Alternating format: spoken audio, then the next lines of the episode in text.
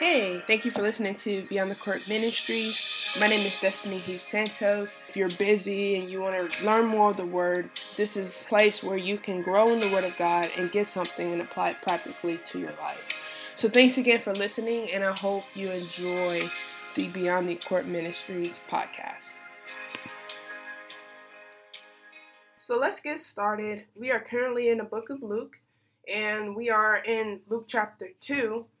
And so far, we saw the story of Joseph and Mary. Had they had to leave because of a government census and have a baby at an inconvenient time. Then we saw how the shepherds were one of the first ones to see Jesus and how they can represent faithfulness in our lives.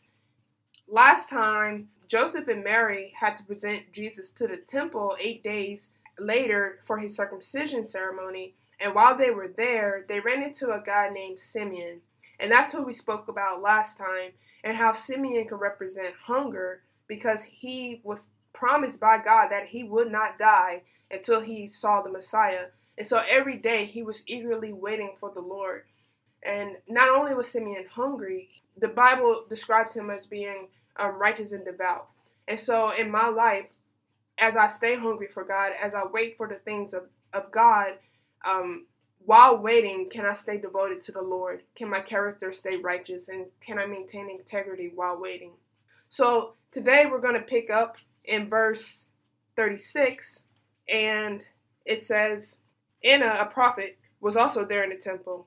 She was the daughter of Phanuel from the tribe of Asher, and she was very old. Her husband died when they had been married only seven years. Then she lived as a widow to the age of 84.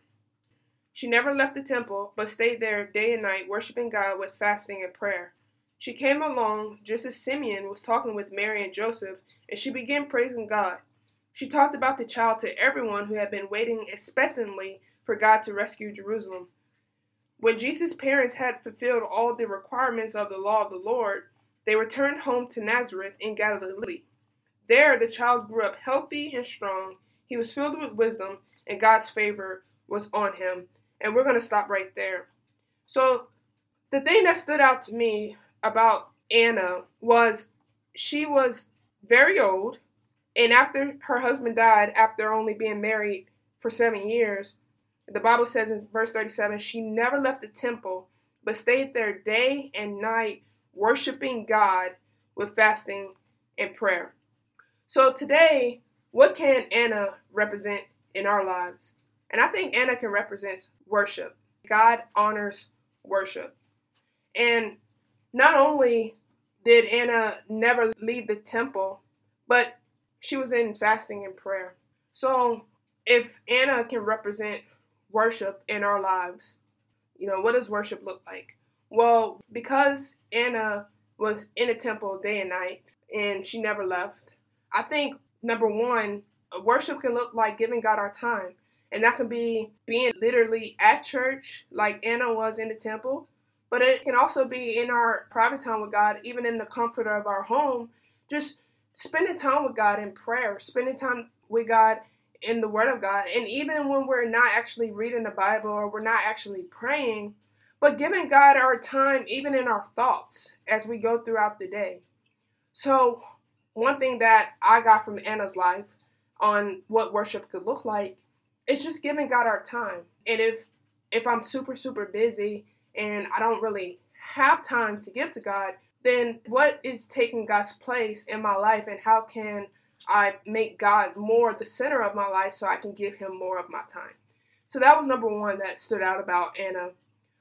Another thing uh, that stood out about Anna that worship can look like in our lives is it said that she worshiped day and night with fasting and prayer. And when I think of fasting, you know, when you you're about to have a surgery and the doctor says, "Okay, I need you to fast at midnight, you know, no food, no drink up until your surgery." You know, you can fast from many things. You can fast from social media, you can fast from different things, but in biblical times, a lot of times fasting meant to obtain from eating for a certain amount of time and sometimes even from drinking water. And so Anna was constantly in a state of fasting and prayer, which shows to me that she really was surrendered to the Lord. when I'm hungry, you know, my flesh wants to eat.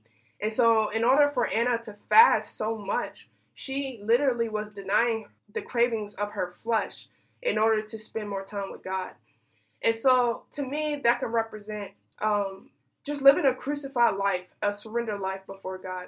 So, worship not only is giving God our time, but I also think worship unto God, at least through Anna's lifestyle, can look like a crucified life, a surrendered life, and not just through fasting and prayer, but what are things in my life that is not surrendered to the Lord? What are some things in my life that I can say no to because it's a want and not necessarily a need, and it's taking up time with God?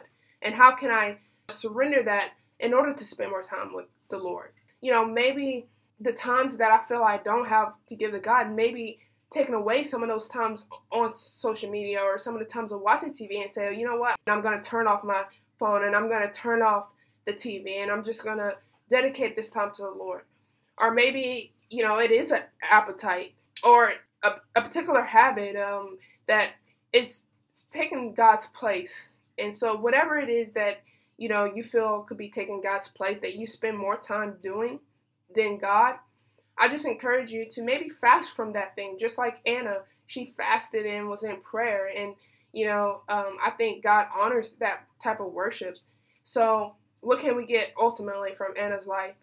Well, one, just giving him more of my time, you know, giving him more of my attention in, in my thoughts, in my prayers, reading the Word of God, going to church, fellowshipping with other believers. But also, in order to give God my time, maybe my, my schedule is super booked and I need to give up something so that I'm able to give my life more to Christ. So, to me, this is what Anna can represent in our lives. And um, I pray that this message was a blessing to you. So, let's just close in prayer. Lord, I just thank you for the life of Anna and how we can take away just how she was dedicated day and night worshiping you every day in the temple through fasting and prayer, and her life was just completely surrendered to you. And Lord, I just pray for everyone listening um, that you would help us be more dedicated to you, that you would help us um, give you more of our time, Lord, just like Anna, that you would help us also worship you in fasting and prayer, whatever the things in our lives that take your spot. Lord, I pray that you would give us the strength, the boldness, and the courage to release some of that to you and surrender that to you just out of worship so we can spend more time with you. We thank you and we love you. And I ask this, Father, in Jesus' name. Amen. Thank you so much for listening to the Beyond the Court Ministries podcast. If you enjoyed the message today, please subscribe and share with others as I will continue to upload weekly messages. Also, if you would like a daily devotional, shoot me an email at destinihughes20 at gmail.com. That's D E S T I N I H U G H E S 20 at gmail.com. Thanks and have a blessed day.